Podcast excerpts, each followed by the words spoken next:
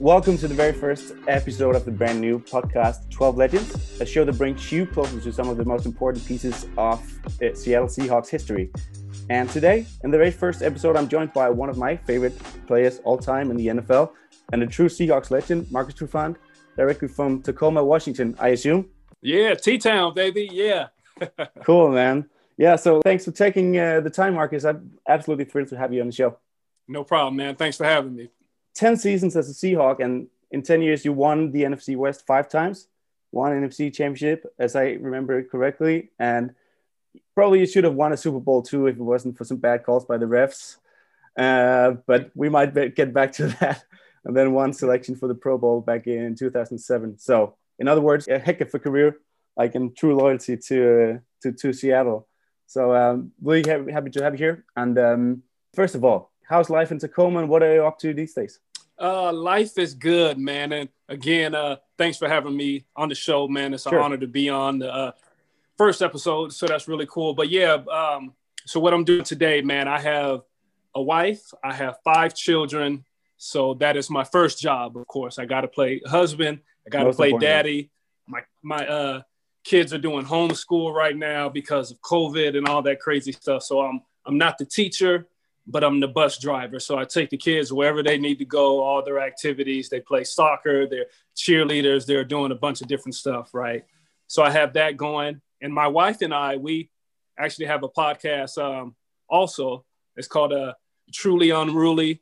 And we talk about marriage, we talk about kids, we talk about the ups and downs of relationships, man, and how we met and the dynamics between uh, being in a relationship and being in the NFL and all that kind of good stuff, man. And you could uh, find us. I'm gonna do a little shout out. You can Dude, I, I watched the at, first uh, episode today actually, so I really like it. All right. Yeah. okay, cool. Yep. Um, you can follow us on IG at truly unruly underscore podcast. And uh, yeah, man, I'm involved in some business.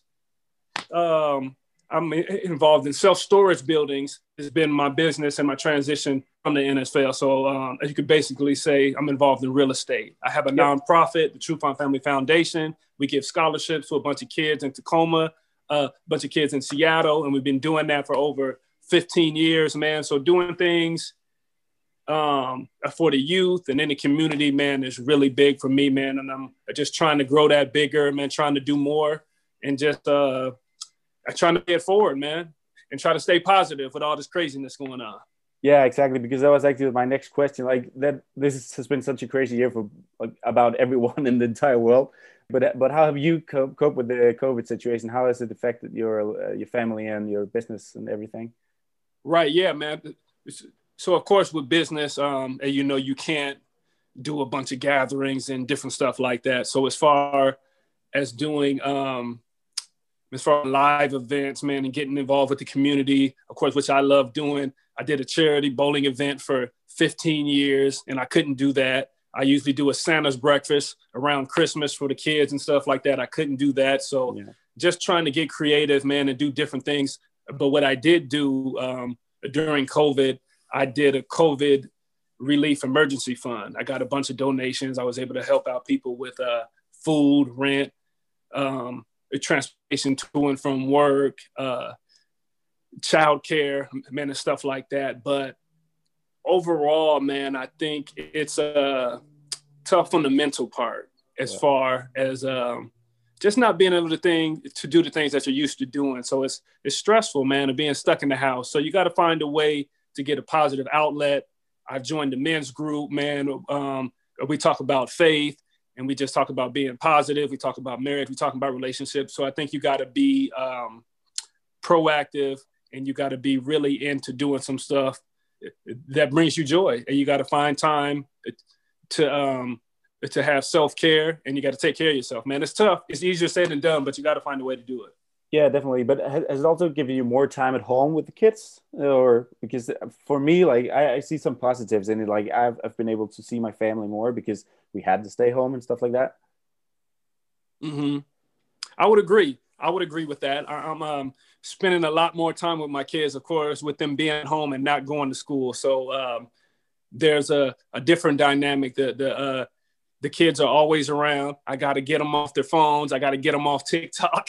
Yeah. and we want to eat together and do stuff like that and just play games together, man, and wrestle around. I got four daughters and I got a little son, and we do dance parties and we do different stuff in the house. So it is um, um, a positive in that light to where a life has slowed down, right? And you yeah. really get to spend that time that you might not have had elsewise. So it's been good on that side. I, I would agree. Also, looking from a football perspective, it's been a really weird season so far, and uh, and and I reckon it's been a, a, really weird experience for, for the players also being on uh, on Lumen Field as it's called now. There's many different names through the right, right, right, right, right. I was yeah. like, Lumen sounds so weird to say it, right? For you, it must still right. be the, the, most right name would, would be Qwest Field for you still, right? Right, right. Yep. I remember it as Qwest back in the good old days, right? exactly. like that was also my first experience with, with the Seahawks live. That was in Qwest Field back in 2009. You were injured, unfortunately, so I didn't see you play live though. But have you been to the stadium this year? Because normally the, the atmosphere is just so crazy on on Sea Link, Lumen Field, whatever. Uh, but this year it's been so different. Have you been there for any, any of the games this year?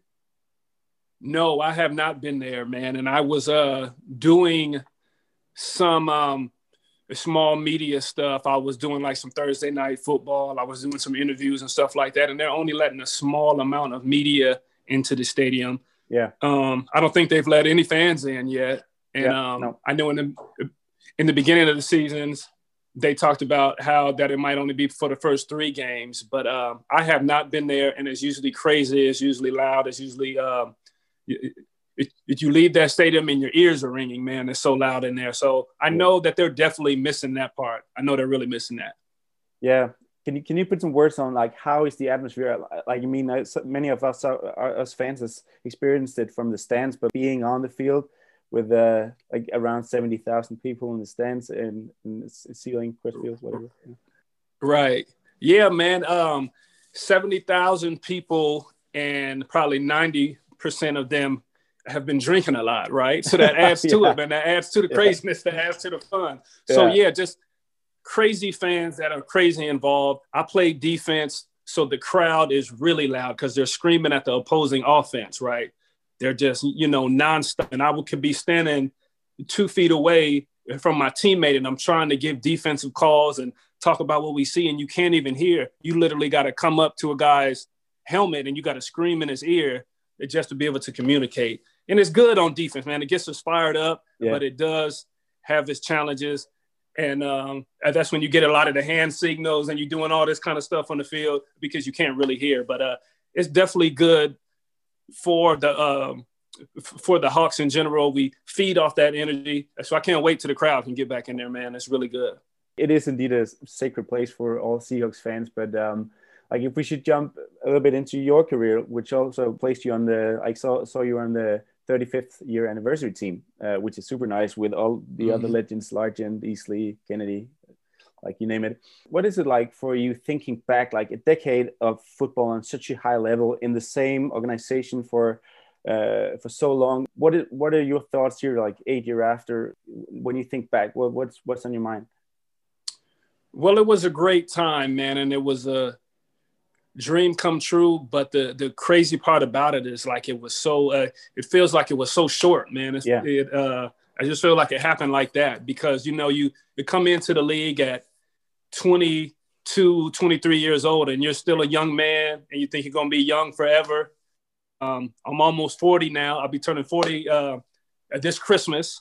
So yeah, man, I'm getting nervous, man. I got that 40 year old bug is jumping on me, but Crazy. it's so quick, man, and things happen so fast. So just to think back, man, and really try to relive those moments, man. I got a bunch of videos. I got a bunch of um, uh, bunch of pictures and stuff like that. So just really take the time to try to slow down. And I wish I would have did this more of the, uh, you know, just while I was playing, is just document the stuff that I did and those experiences I was going through. Because like I said, it goes through just like that, and then you're gone, man. And it's um, there's always another you uh, uh, guy that's coming in and it's his turn it's his dream is coming true so it's just like clockwork man it keeps working but it was a a great time great opportunity i played for Coach Holmgren. I played for Bill. Uh, um, uh, I played for Coach Mora.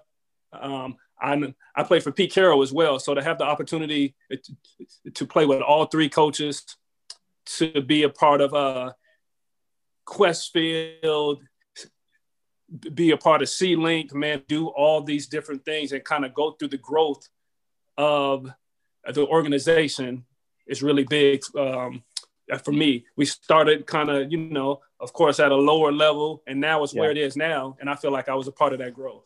It must feel like that, like it, it was such a short period, but also that you're just uh, like there's just the next guy up, but but just for you to know what you contributed with on and off the field, and also also as you're talking about right now, that you're still doing us all of these things for the community and people around you, like it it like it means something also to, to the people looking at it from the outside. So don't think that you're just out in the woods now. Like you're still in our house. Much appreciated, my man. Yeah. Much appreciated. Much appreciated.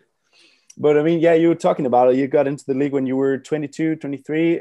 And I just read today that I think you, so, yeah. You did a 438 40 yard dash like that's crazy, man. I, I, I, knew you were fast, but like that is that's like deadly fast. I but used yeah. to be fast, man. I used to be fast. I'm getting old now, man. Like I said, I'm always uh, 40, but I was never the biggest guy, man. So I had to rely on my speed, and now it's crazy, man. Because guys that are bigger are running just as fast, man. You look at a guy like K Metcalf, that's you know almost 230 pounds, if not heavier, and he's running like four threes, four twos. I don't know what he's doing, but it's crazy. I don't know if it's something in the water. I don't know if it's something in the food now, but these guys are crazy. But yeah, just to be smaller and know my game was about speed and quickness, man. So, yeah. um, you know, it, it, you start to age and that starts to leave you a little bit. So I did my time. I really enjoyed it, man. I, um, during my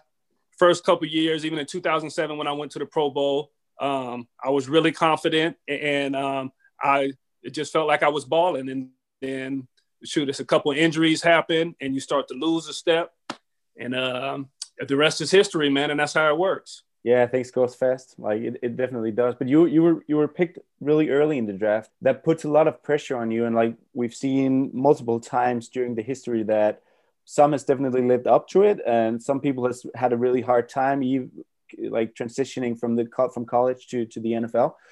How was that? How did you deal with the pressure coming into uh, the NFL as, as such a high draft pick? Right. Yeah. I think the pressure is just a part of the game, man. And you want to get drafted early, and everybody wants to go number one, of course. I know I was drafted. Uh, with, right. Right. I was drafted number 11 in uh, 2003. So yeah. um, I think I was the second corner taken off of the board behind uh, Terrence Newman.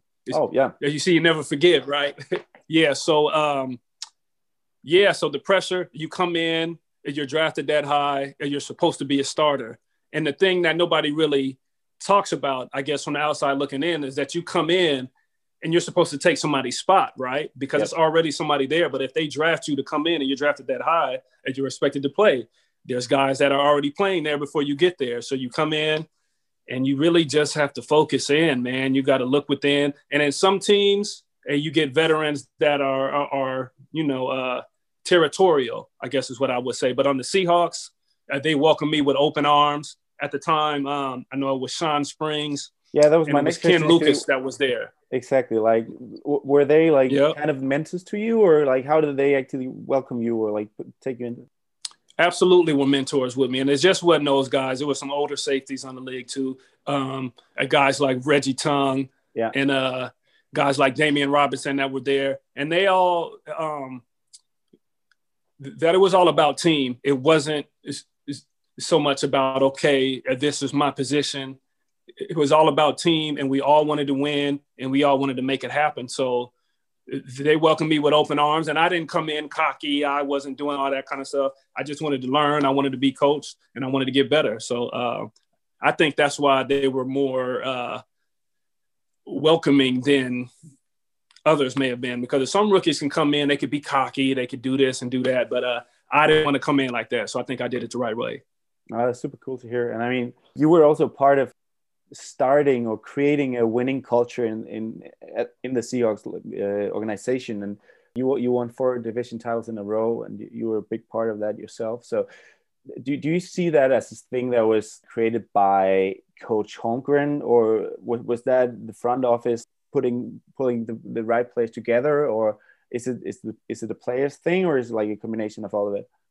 I think it's a combination. I think it's a combination, and you got coaches that believe, and um, and then you get players that buy in, and then um, you got the right system, and then you got to put talent around people. Um, the funny thing about Seattle is that there was always a lot of talent up here. It's just that the wins weren't coming, but you change a piece here and you change a piece there, and it really worked out. And you got guys like Shaun Alexander were here, and man, and Matt Hasselbeck, man, and Walter Jones, and man, a piece like that, uh, guys like that that were, you know, guys that are in the Hall of Fame now. I mean, guys that were um, guys that were MVPs of the league and stuff like that. So you know, you put a, a few pieces together and you bring a little light to Seattle because we're way up in the north uh, west. I mean, a lot of people forget about us, but um, there's a lot of good football that was playing out here. So, um, so again, I would just say it was a combination of things. The front office, and you add a couple pieces with talent,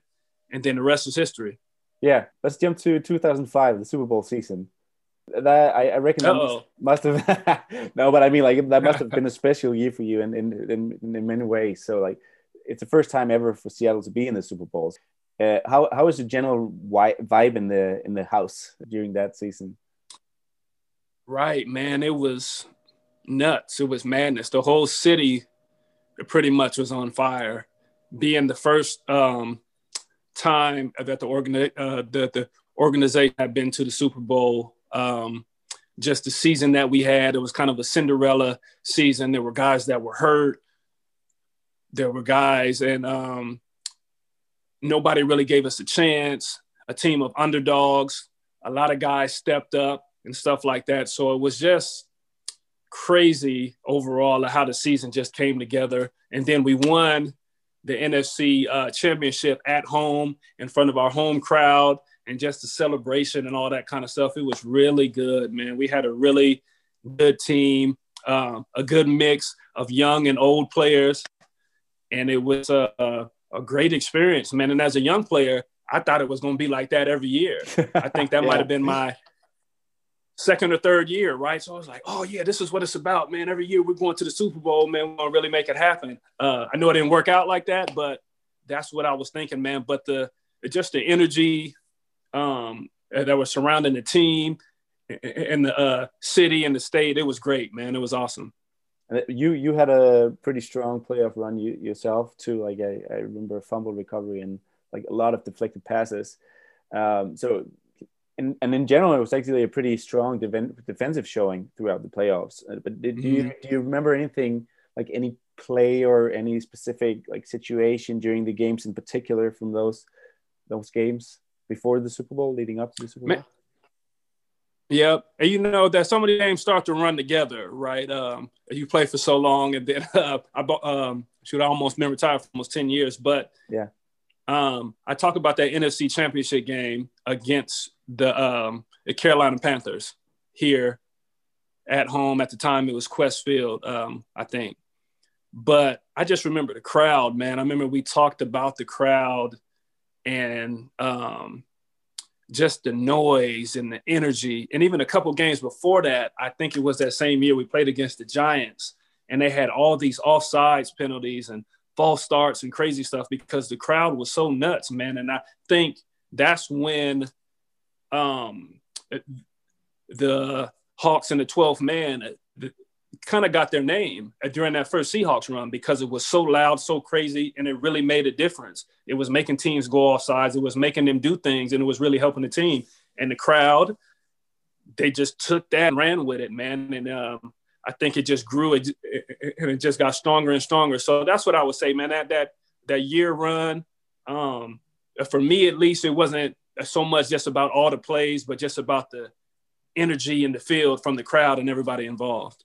Yeah, and then the Super Bowl, like you could you completely shut down Big Ben that night, like completely shut him down. I, I think he had like nine completions or something like that.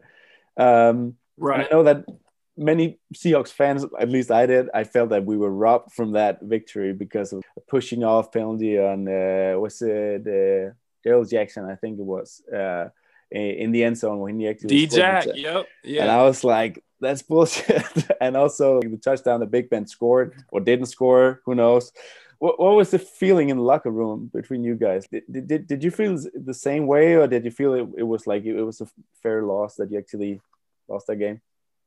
Right. Well, I'm gonna speak from personal experience, right? From yeah. personal experience, I personally feel like it was one of the worst games that we had played at that season, right? If you take out all that stuff and you take out the Big Ben play and you take out the Darrell Jackson play and some other stuff with Jerome Bettis and all this kind of stuff, it was an ugly game and we just didn't play well. We didn't capitalize on opportunities and we didn't do things right.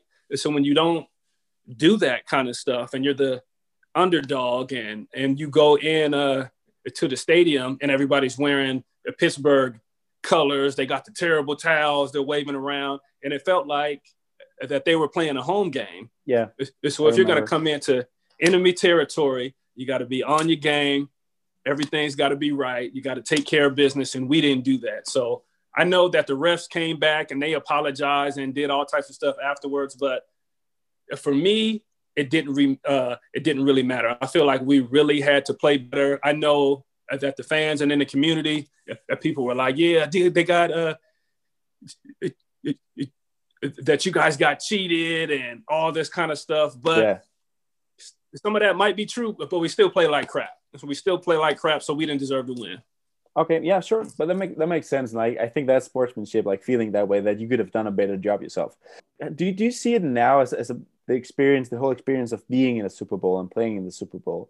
Uh, now that it was a loss and a weird loss, and you played an ugly game, as you said, like do you remember it as a, as a positive thing or or a negative negative thing when you think back back to the Super Bowl? Well, I think it was a, I think it was a positive. Again, being a young player, I was like, okay it's going to be like this every year. And all we got to do is clean up a couple things and we'll be right back, right? Our team is good. I'm young. I'm healthy. I'm ready to go. But um, what I didn't realize is that it's very hard to get to a Super Bowl. And when you get there, you got to take advantage of opportunities. So that's more of the point. I don't feel like we took advantage of the opportunity. We we came in and we were focused, we were ready, but it just didn't show. Um, it didn't translate over to our play. So I feel like we could have played a lot better. Uh, and the last question regarding your career, I, I, I, was just thinking about this thing also as you talked about for before having Shawn Springs as a mentor and Ken Lucas. Um, back in 2011, when uh, Sherm was drafted, drafted, you were in a similar situation as that, but in the other end of it, right? So, like, how was your mm -hmm. relationship to him? Because I, I know he has said also that that you were a great mentor for him. Did you learn something from from shawn and did you take that with you? And like how do you feel that you were part of developing uh, Sherm? And did you see his talent right away? Because many people obviously didn't because he was picked so late and everything. Right. Well yeah um Sherm uh Sherm was a, a different type of young player great player great teammate but he really wanted to play.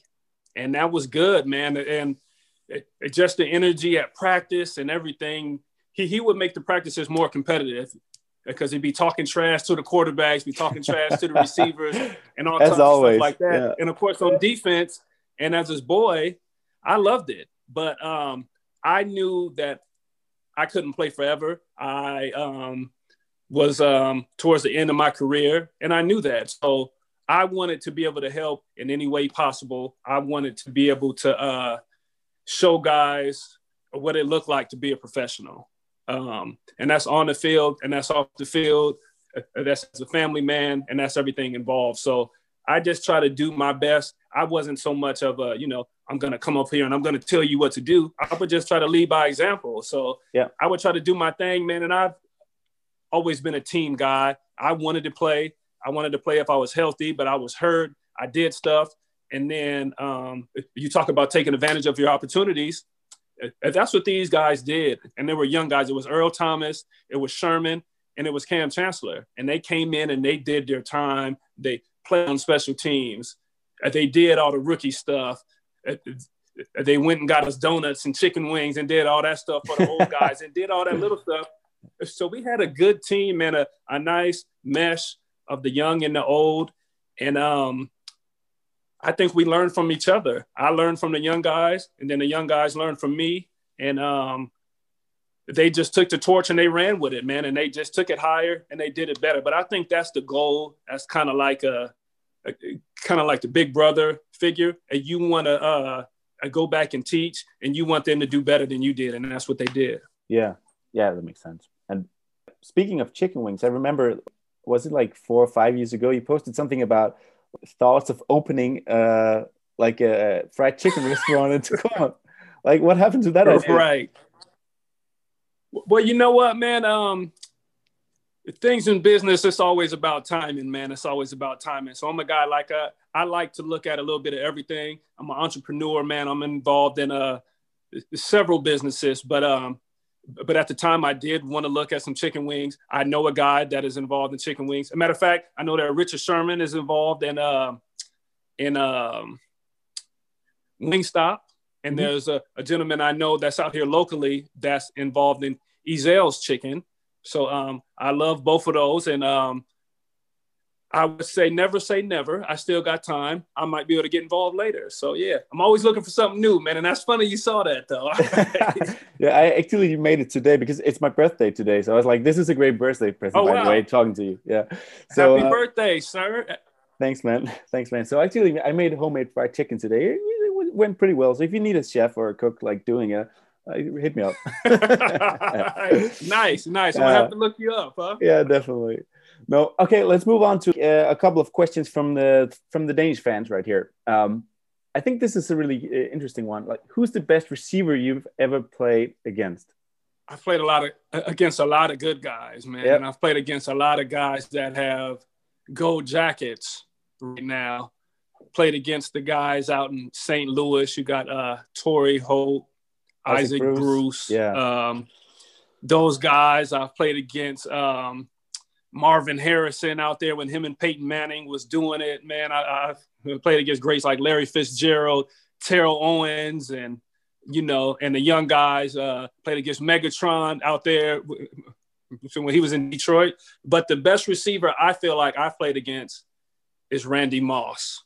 Yeah, I was thinking about it. And I say that because of just the threat that he he could always go at any point. He was so fast, he was so big, and he could catch and just do everything so well. And that week of practice was always hell, man. Just getting ready for that. It was a lot of running, a lot of passes. But yeah, Randy Moss is the GOAT to me. And uh, I don't know about anybody else, but yeah, it was always a tough cover, always tough. Yeah, he was like, but also like amazing to watch. So, so probably oh, yeah, that goes amazing, along. man. Yeah. I'm a super fan. yeah, definitely a big fan. And then the next one is like, and the, that's a question I came up with today because I saw this interview with Shawn Springs, and uh, he was asked, okay, um, who the best cornerback in Seahawks history is, and he said, obviously okay. myself, obviously myself. Okay, and I know that, right. And I know that James says the same thing, so I wanted to ask you, who's the best cornerback in Seahawks history? Oh man, uh, best cornerback in Seahawks history. Um, man, it, it's tough um, to put a finger on it. And man, and different generations. Um, you got Sherman, you got guys like Springs. Um, I always pay homage. I'm a humble guy, so I, I won't say myself. I know I'm up there, but I'll never say I'm the best. But uh, I would say it's hard to say, man. And then you got safeties that sometimes played at the corner, kind of moved around and did stuff too. I always like to put out the great uh, Kenny Easley. And, uh, I mean, yeah. even though he, he played more, um, of course, the safety position, but um, there's a lot of greats in that defensive backfield, man. So uh, I'm not going to say I'm going to stat the fence, so I don't know. okay, I, I, take that as, that as a humble answer for yourself, but okay, that's fine. there we go. There we go. Right, right, right yeah which actually leads me to the next question because um, I, I think this is interesting as, as well. Who's who's the most underrated Seahawks player that you've played with? Mm, most underrated. I would say who I don't think gets enough credit mm-hmm. is uh, Shaun Alexander. Yeah.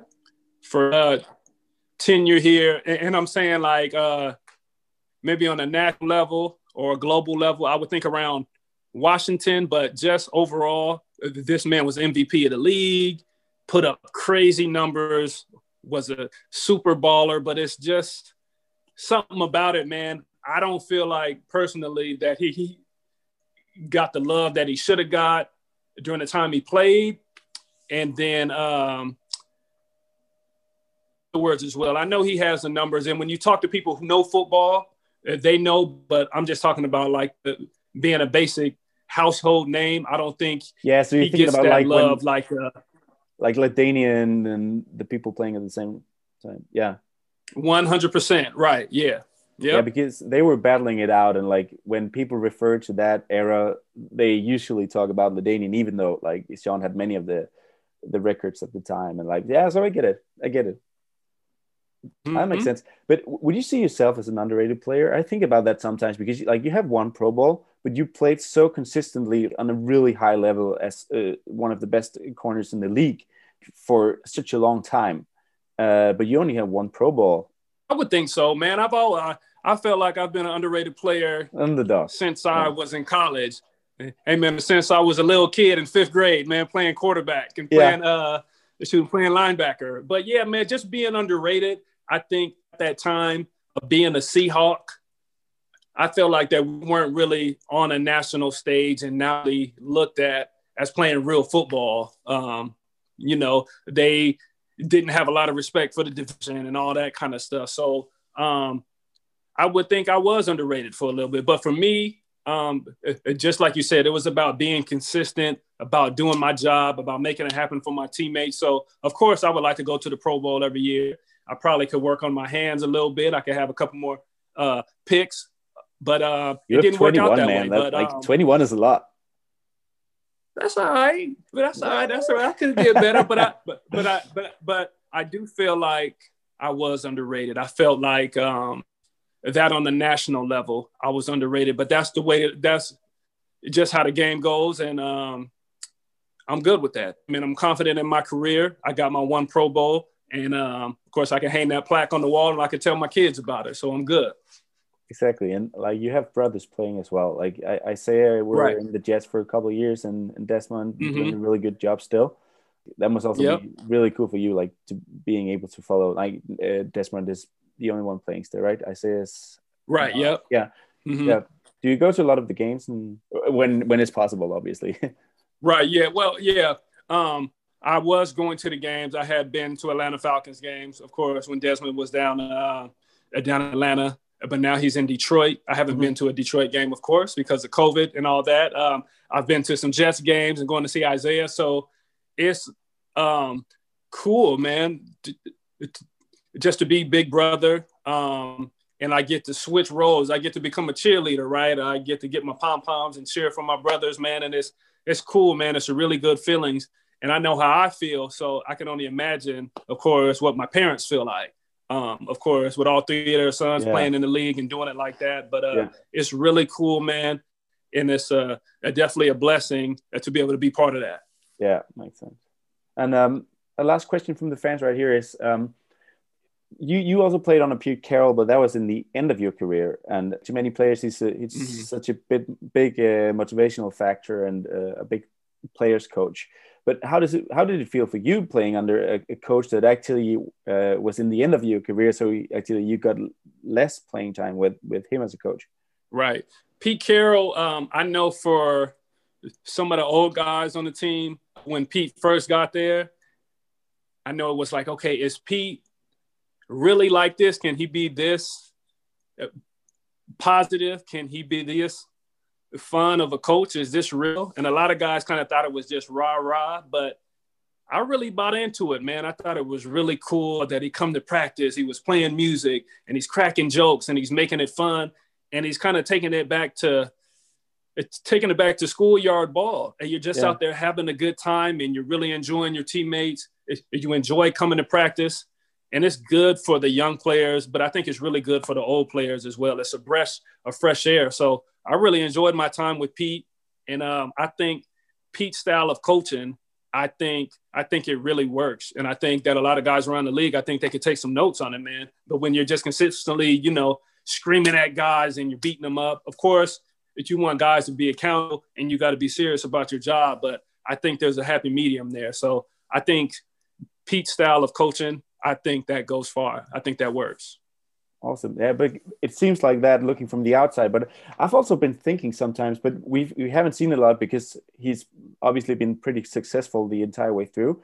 But when the ship goes wrong, right? How, that that maybe that is a weird thing, like being so happy and like over the top. Like how, that probably doesn't work. Like if if you're a five and 12, five and eleven team.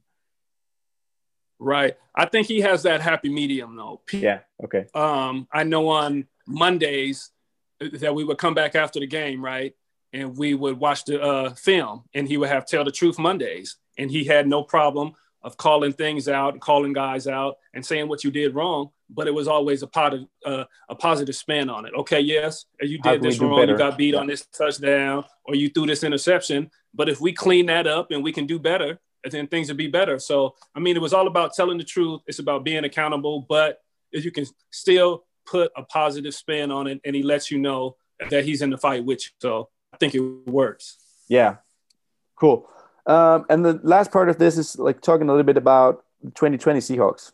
We're eight and three right now, so it's a very respectable record. But there's been some some bumps on the road, uh, definitely. So so very top line. What what do you think is the, the biggest strengths and uh, weaknesses of of this year's team?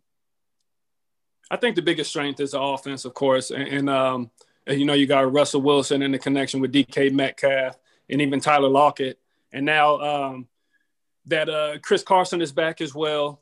I think that makes a huge difference when they don't um, have to force Russ Wilson into a position where he has to be the everything and that go-to guy, I think the Seahawks are better off. And I know that um, Pete Carroll would probably say the same thing. And that's just how it works. If you can have a balanced attack, I think that's really what helps. So I think the offense is hitting on all cylinders. I know saying that Russell may be in a position where he's forcing things sometime and he's thrown a couple more picks than he has in the last couple of years. But I think that's okay. I think he'll shake that off.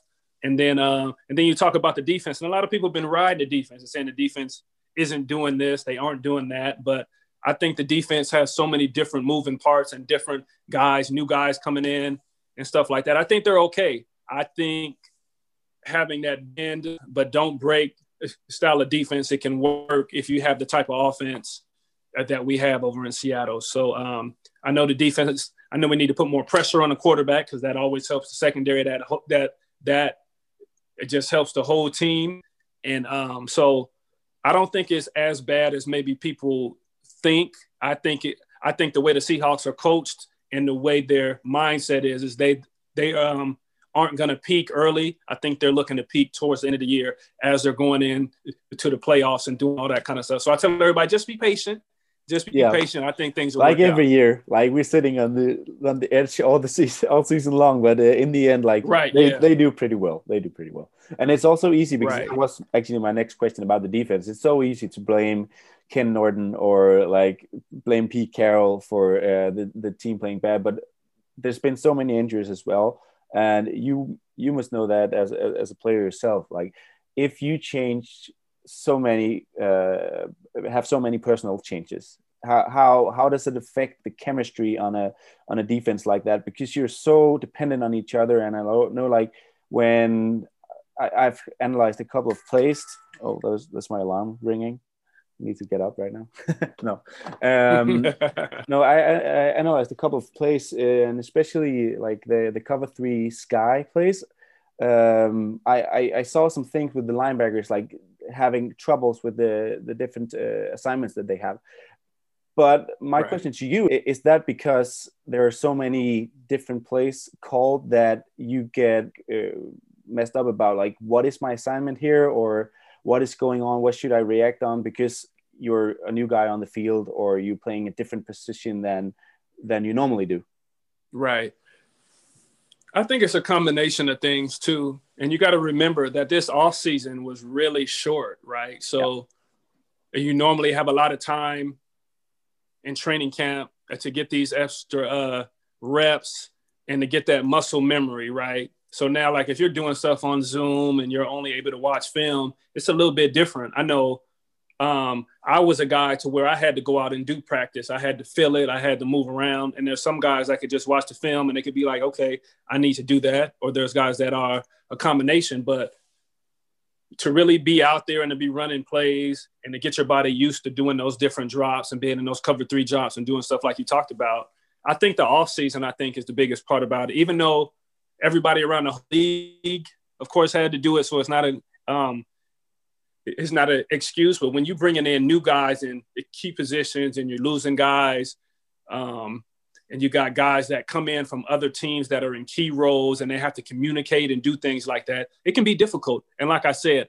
I think it's going to come together. The guys on defense are too good, and they've played uh, too much good football. So it's really going to come together. And they they they've played they've played well in a lot of spots, but they just got to get consistent. And I think that anybody on that defense would tell you the same thing. But there's too many good football players over there just to say that the defense is playing bad and they're trash and we throw them out. Yeah. I think again we just need to be uh, patient, and I think we're going to be uh, very happy and we're going to be surprised at the end because they're going to pull it together.